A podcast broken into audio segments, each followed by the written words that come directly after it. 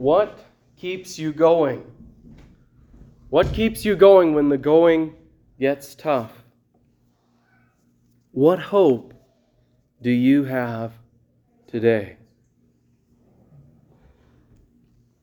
Those are good questions to ask, important questions. Thing is, none of us are exempt from hard things different burdens, trials, suffering, even the Lord's discipline at times in our lives. And I'd be lying to you if I just told you that following Jesus would be easy. No sweat, no tears. You know, we like stories of how God used suffering in the lives of people like Joseph or the Hebrew slaves or Paul. You know, it's nice to read about, isn't it? But when it's our turn, it's so easy for us to say, Lord, but why me? Why is this happening? And the scriptures uh, present to us a God who can take our questions, the whys and the how long O Lord. But that's what we're going to look at this morning. We're going to look at what God says we should do when afflictions and trials seem to crush us like a heavy burden that is too hard to carry.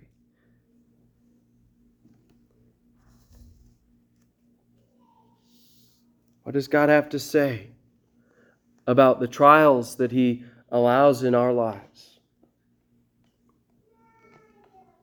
And about where hope is found.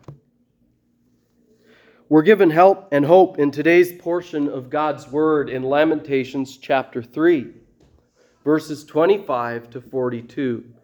I would invite you to turn there to Lamentations chapter 3, beginning in verse 25. And Jeremiah gives us three reasons to endure affliction with hope in the Lord not in ourselves. With hope in the Lord, not in ourselves. He reminds us of who God is. He reminds us of the Lord's great love, the Lord's perfect justice, and his sovereign authority. And this isn't abstract theology here. You know, a list of what are the attributes of God. And we're talking about a real being here God, our Maker. Talking about who He is, what He's like, how He relates to us, His people. And so, this is immensely practical comes down to the question will you trust Him? Will you trust this God who reveals Himself to us, even in afflictions? This God of love and justice, this God sovereign over all. So we see first in these verses that we're urged to hope in God. And then we are given a glimpse into the heart of God in the following verses. But first, we are to hope in God. Verses 25 to 27. The Lord is good to those who wait for him, to the soul who seeks him. It is good that one should wait quietly for the salvation of the Lord. It is good that a man, for a man, that he bear the yoke in his youth. In these verses, Jeremiah speaks to Judah. He declares that Yahweh, their God, is good to those that hope or that wait expectantly for Him. They're longing for Him to come, for Him to save. The poet is convinced that God really is good to his people. He really is good to those who trust in Him. So he urges the people of God to wait, to hope, or to trust in God alone. He speaks first of waiting. Waiting demonstrates dependence on God. Waiting is n- not taking matters into my own hands, as we're so prone to do. It's the opposite of self reliance to be told, wait.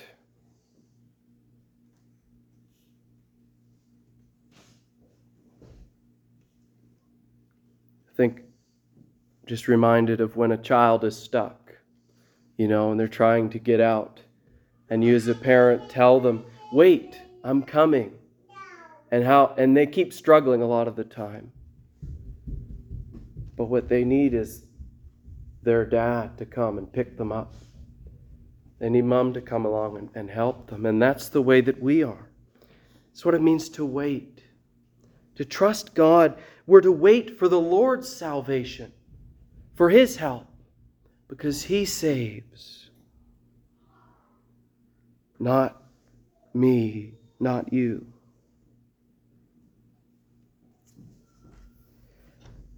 We're also told in verse 26 to wait quietly, or in some translations, to wait patiently.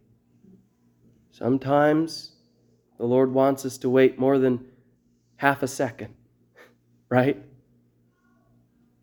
He wants us to be willing to endure something hard and trust Him through it. That amplifies this image of, of trust. So when we do trust someone, we'll wait.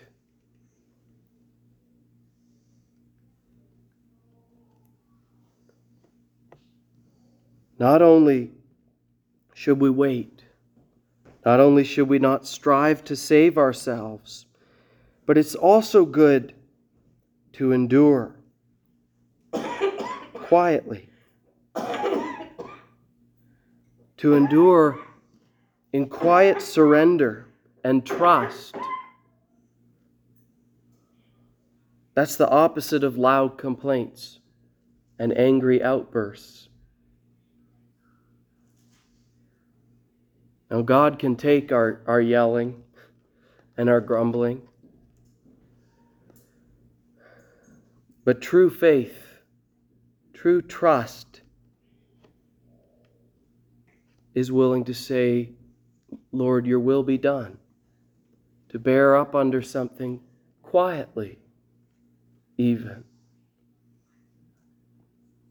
To say, No, I'm not going to complain. I am going to thank the Lord in this. The other thing that we're told, the second thing that we're told, is not only to wait, to wait patiently, to wait quietly. We're also told in verse 25 to seek or inquire of God. The soul who seeks Him, God is good to.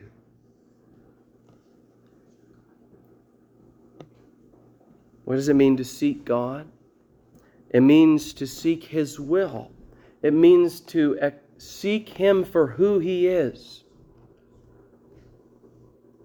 It means asking questions, but it means trusting Him with the answers.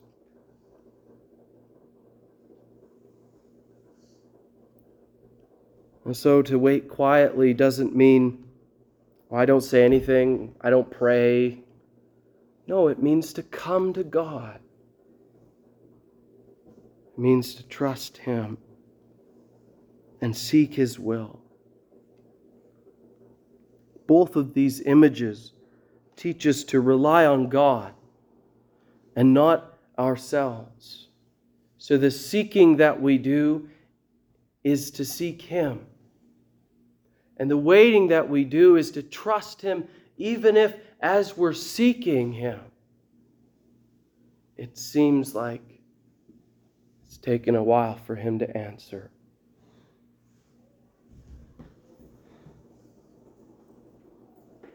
These verses remind us that God wants us to trust Him to save us, not to take it on ourselves.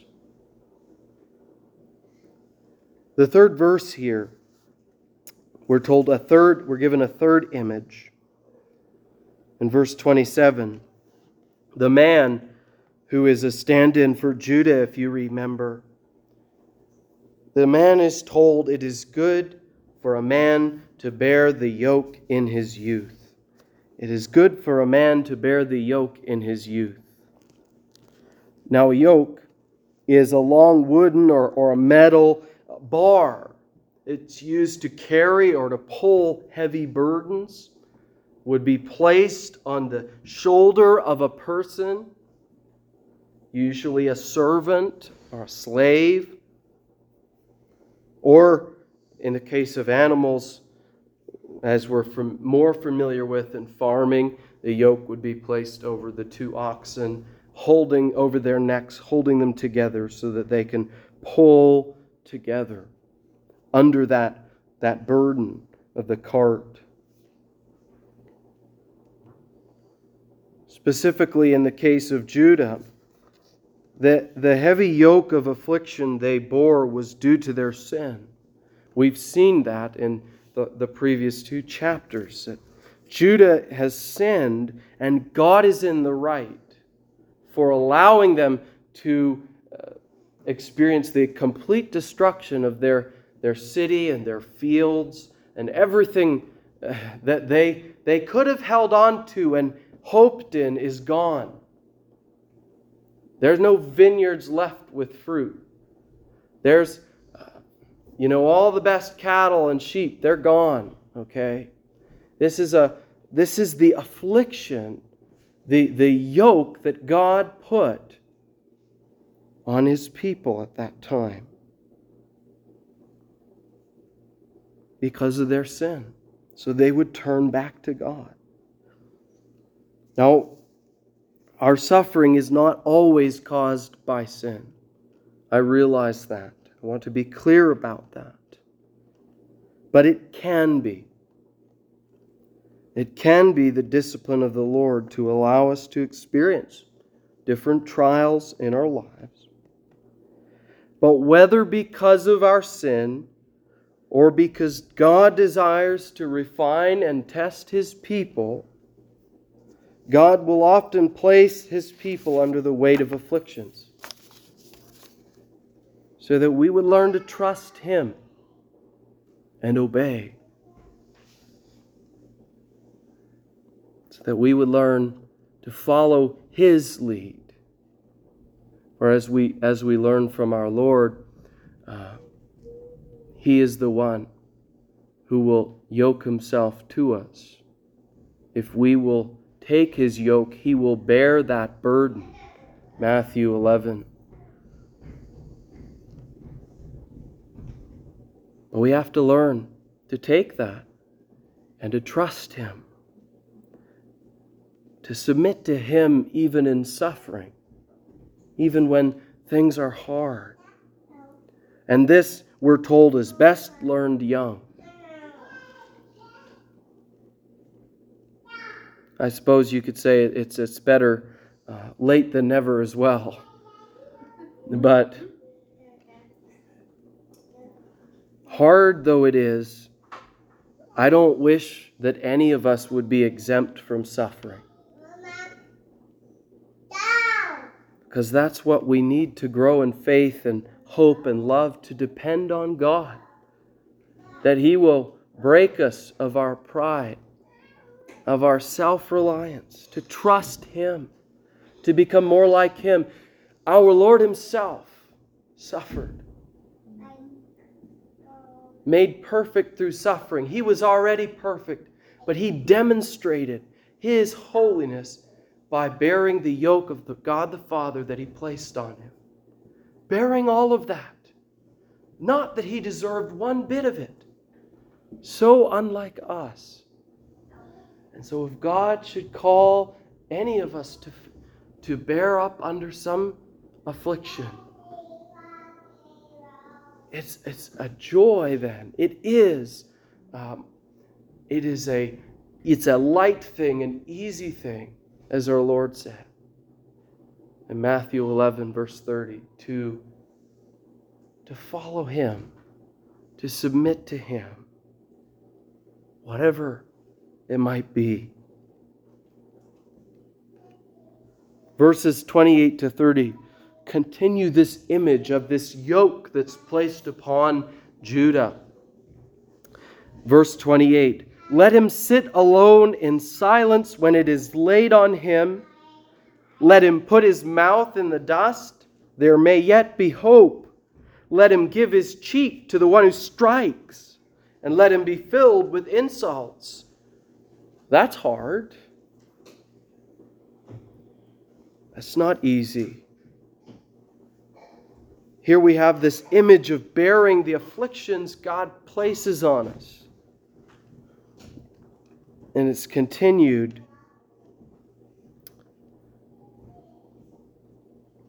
We're reminded to sit in silence, to put our mouth to the dirt, to let our cheek be struck.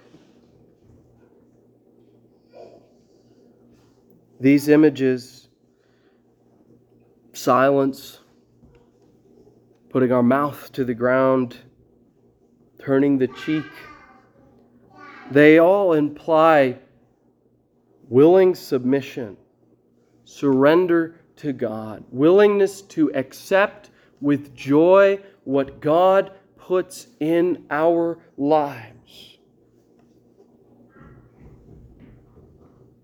Willing service. Rather than complaining, rather than retaliating, which we so often want to do. I mean, Judah has been struck down by her enemies. You think they didn't wish that they could grab a sword and fight back? And God says, Take that striking, take that pain. Don't rely on yourselves.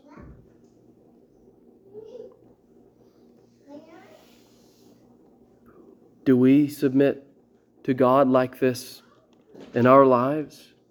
Do we submit to Him as though He knows best? Are we willing to take a beating for Jesus' sake and humbly trust Him? These are hard questions, but they are good for us to ask ourselves. You know what? if you believe that though it's hard, that's what you want to do, you want to serve Him no matter what. Listen to this word of encouragement right in the middle there, verse 29. There may yet be hope, or perhaps there may be hope. The word perhaps reminds us this isn't the sort of thing that we just take for granted as though God is beholden to us. You know, if I do X for God, He'll do Y for me. God isn't beholden to us.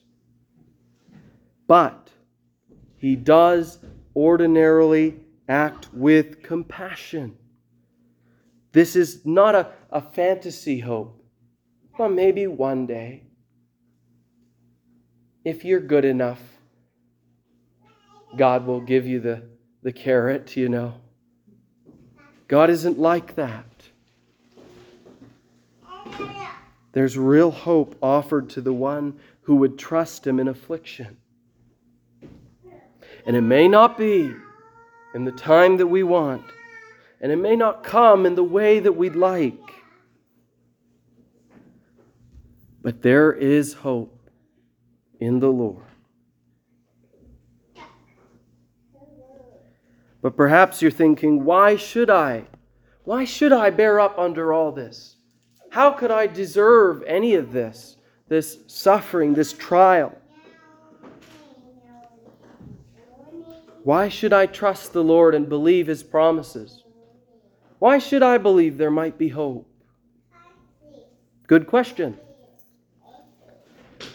The poet, foreseeing our tendency to question God, he knows our doubts. And the Lord offers us here three reasons to submit to God's will when He disciplines us. In the following verses, three reasons for hope in the Lord. The first reason is found in verses 31 to 33.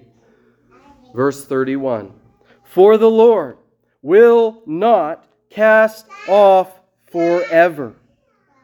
But though he cause grief, he will have compassion according to the abundance of his steadfast love.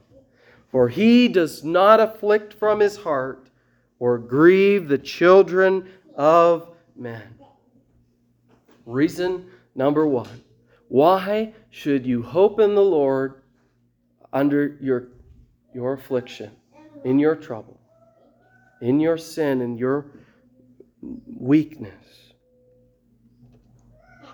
the gracious heart of God, the love of God, the compassion of God, His kindness. Let that be reason for you to hope. Jeremiah tells the people to bear up under the weight of affliction because God isn't going to cast them off or reject them forever. Instead, verse 32 though he cause grief, he will have compassion according to the abundance or the wealth of his steadfast love.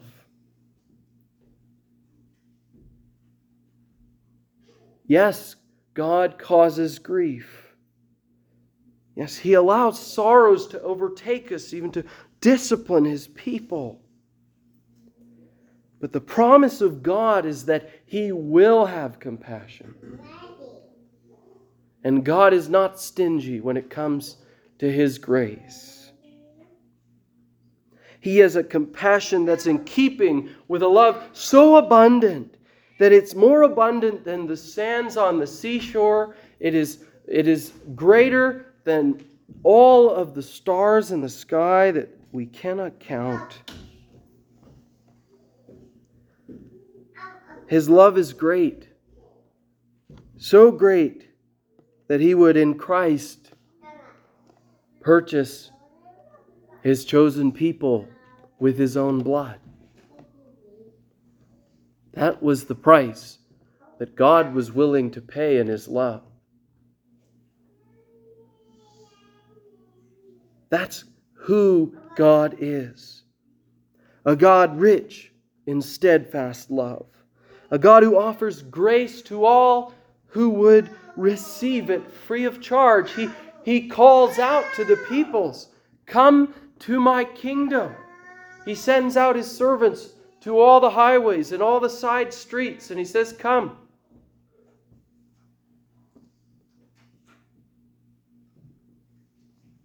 Receive this grace of me, this gift of salvation. This is the, the love of God Let's remember that. Especially when we're struggling. We're not finished. In verse 33 comes one of the most comforting statements to me in all of Scripture. For he does not afflict from his heart or grieve the children of men, or he does not afflict willingly to grieve the children of men. Why will God have compassion? Why should he show compassion to us? For we've done nothing to deserve it. The answer is given here because he does not love to afflict people. For he does not delight in causing sorrow in people's lives. When we read here the, the heart, that word can refer to the mind or emotions. It can also refer to the, the center of something. Like when we say, at the heart of the sea, in the heart of the ocean, or at the heart of the matter. We're talking about the central thrust of something. At the very center. So, what are we told of the Lord and his heart? That he does not afflict willingly. He does not afflict from his heart. All the affliction the Lord caused Judah, all the terrible judgments that we've read about, destroying everything. All of that was not most characteristic of his heart towards his people. Do you believe that? This is astonishing. Because though God did humble them, and He made them sorrowful, and He grieved them, His heart, as it were, was not in it. Like a father that loves his child, doesn't want any harm to befall him, so is God towards all who hope in Him. Not because we are worthy, but simply because of His love to choose us, to choose a people for Himself that He will set His love on.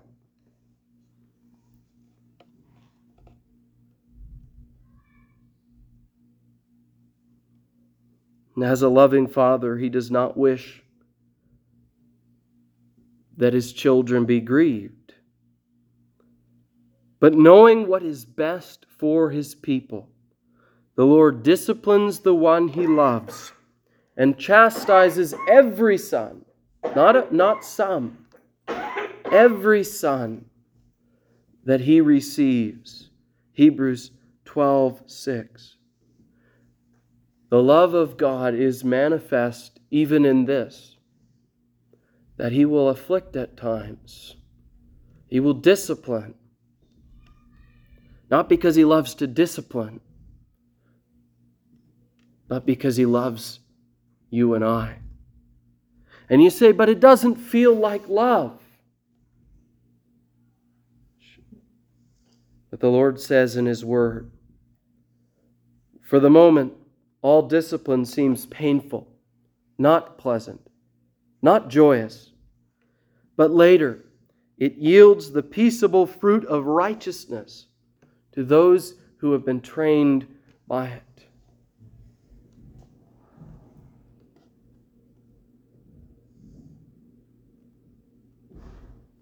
No, it doesn't always feel like love.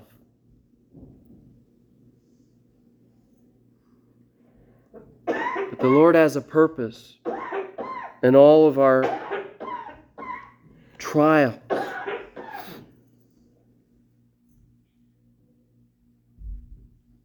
So, whatever troubles you face, whatever mess that you've made, don't believe the lie that the Lord delights to pile on you a heavy burden of sorrows and pain.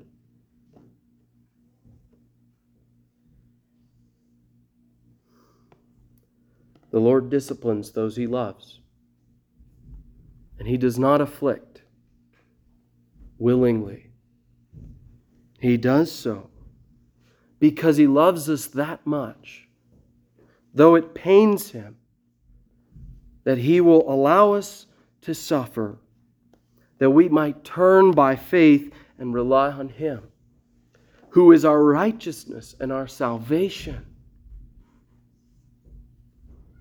He does it so that we would trust him, so that we would become like our Lord Jesus who suffered according to the will of his Father out of love for God's people. So think about the Lord's love.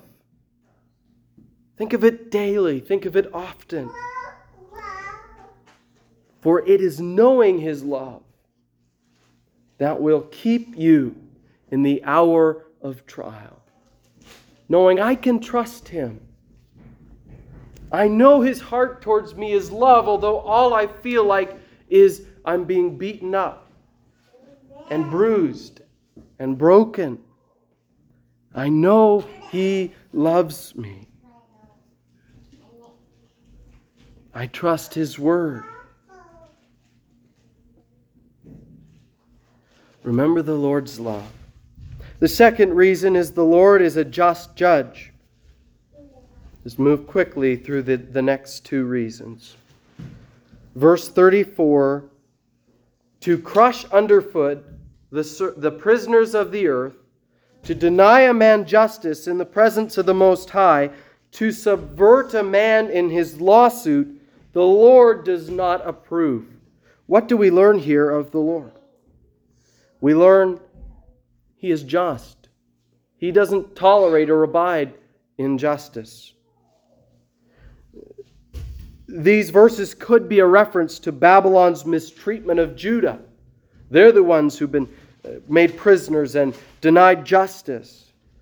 Or it could perhaps refer to the unjust judges of Judah themselves who got Judah into this mess, who brought judgment on on themselves.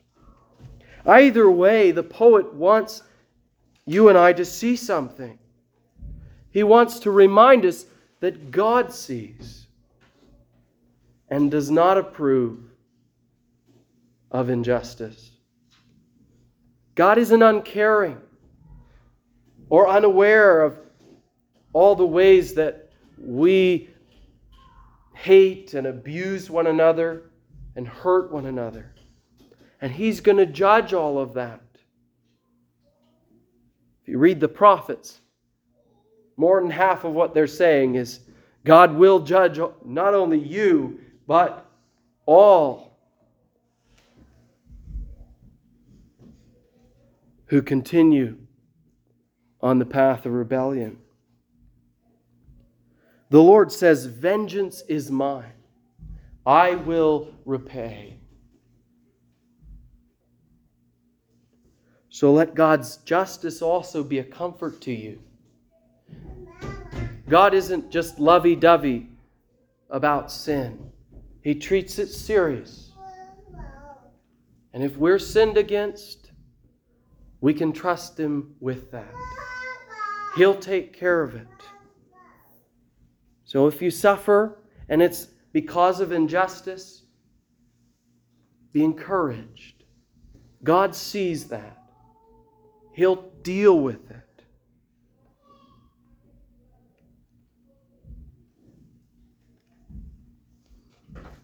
Of course, God's justice is also a terror to those that continue on that path. But for those who trust God, we can depend on His justice because we know He'll do what is right. So remember the Lord's love. Think about His justice. And third, the third reason that we might hope in God is that the Lord is sovereign over all. Verse 37 Who has spoken and it came to pass unless the Lord commanded it? Is it not from the mouth of the Most High that good and bad come? Why should a living man complain, a mere man, about the punishment of his sins?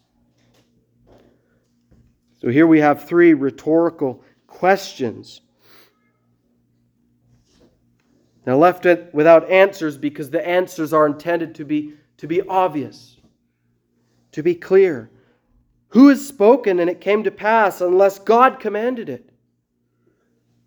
No one is the answer. God alone has the power to speak, and things happen. We can see this when we consider creation. Who of us can create? Bring something out of nothing. Only God, by His Word, has the power to make things come into being, to make things happen simply with a word. That's true of creation. It's also true of history and it's true of salvation.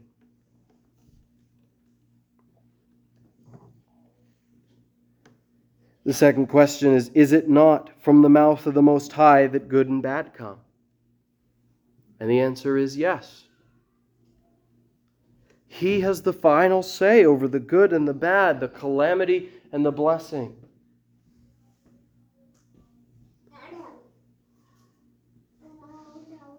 The disaster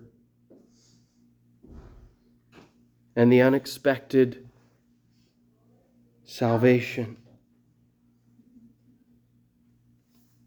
So we, we read in Amos chapter 3, verse 6 Shall there be evil in a city, and the Lord has not done it?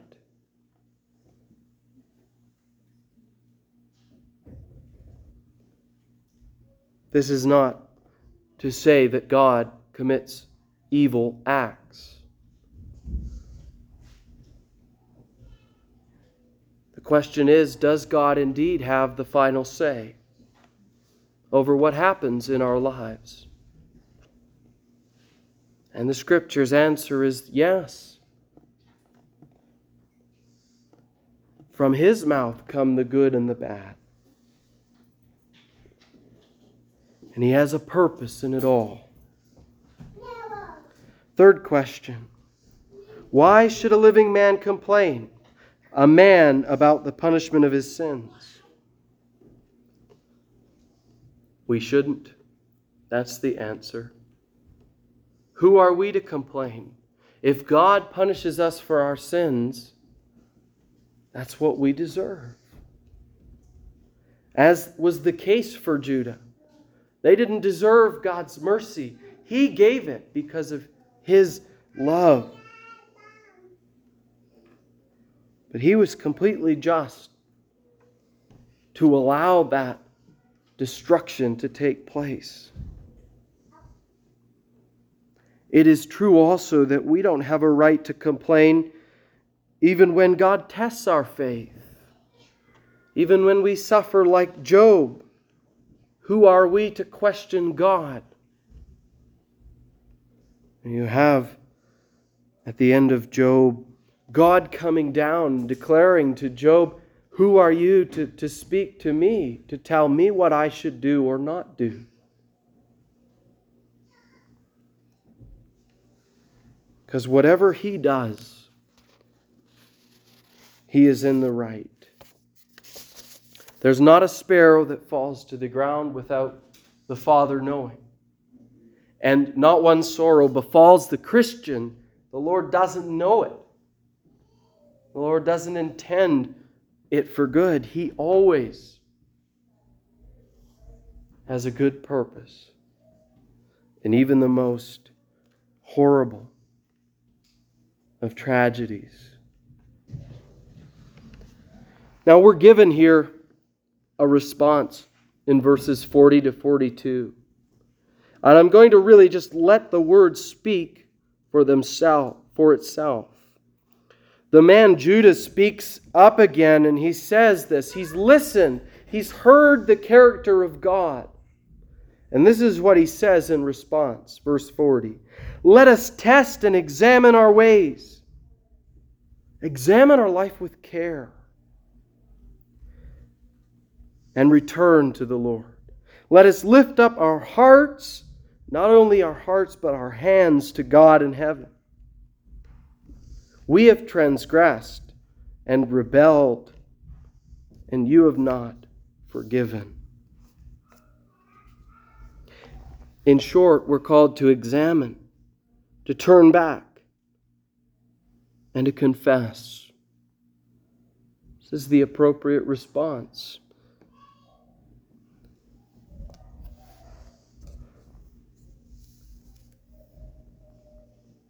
The heart of humility makes a daily habit of asking God to reveal our sin and forgive us. Turns to God in prayer. The Lord would have us come with both our heart and our hands. That is in our thoughts and our actions. Because talk is cheap but wholehearted prayer, genuine prayer from our hearts, that's going to put the hands to the plow. To carry on faithfully serving God when, when we don't have strength. And as we turn to God, we confess our sin, which is to name it for what it is, not playing word games but to acknowledge it.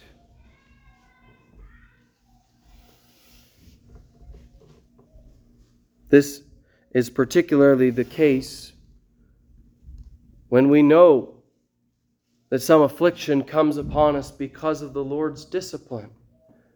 We know I've sinned.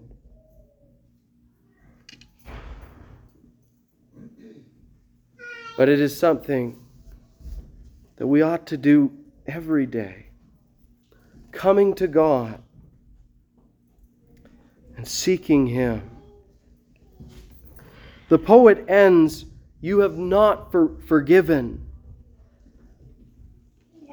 which should not be taken to mean that God will not forgive,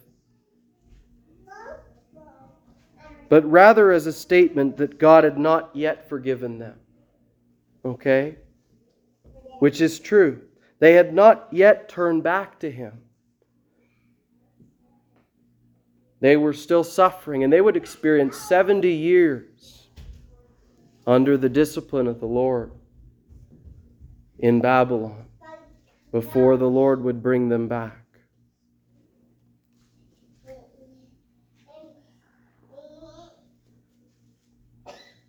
But He would bring them back.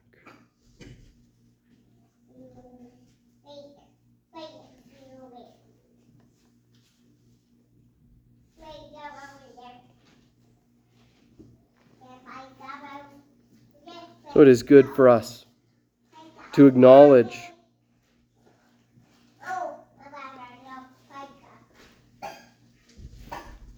that we don't deserve forgiveness. You and I don't. We don't deserve it. But God is merciful. So let's remember His love. Remember that He is a just God. Remember that He's sovereign in the details of your very lives. That we're helpless without Him. But we can hope in Him. Christ bore the wrath of God so that we would know His compassion, so that we might die to sin and live by faith in Him.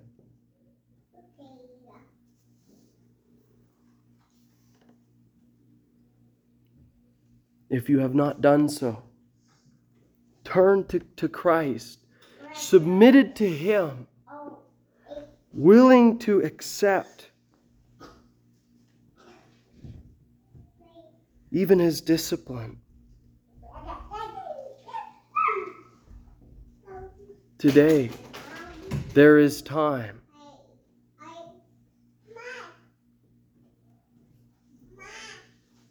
Today, turn to Him. for whatever displeasure that he shows towards his children, it's for their good.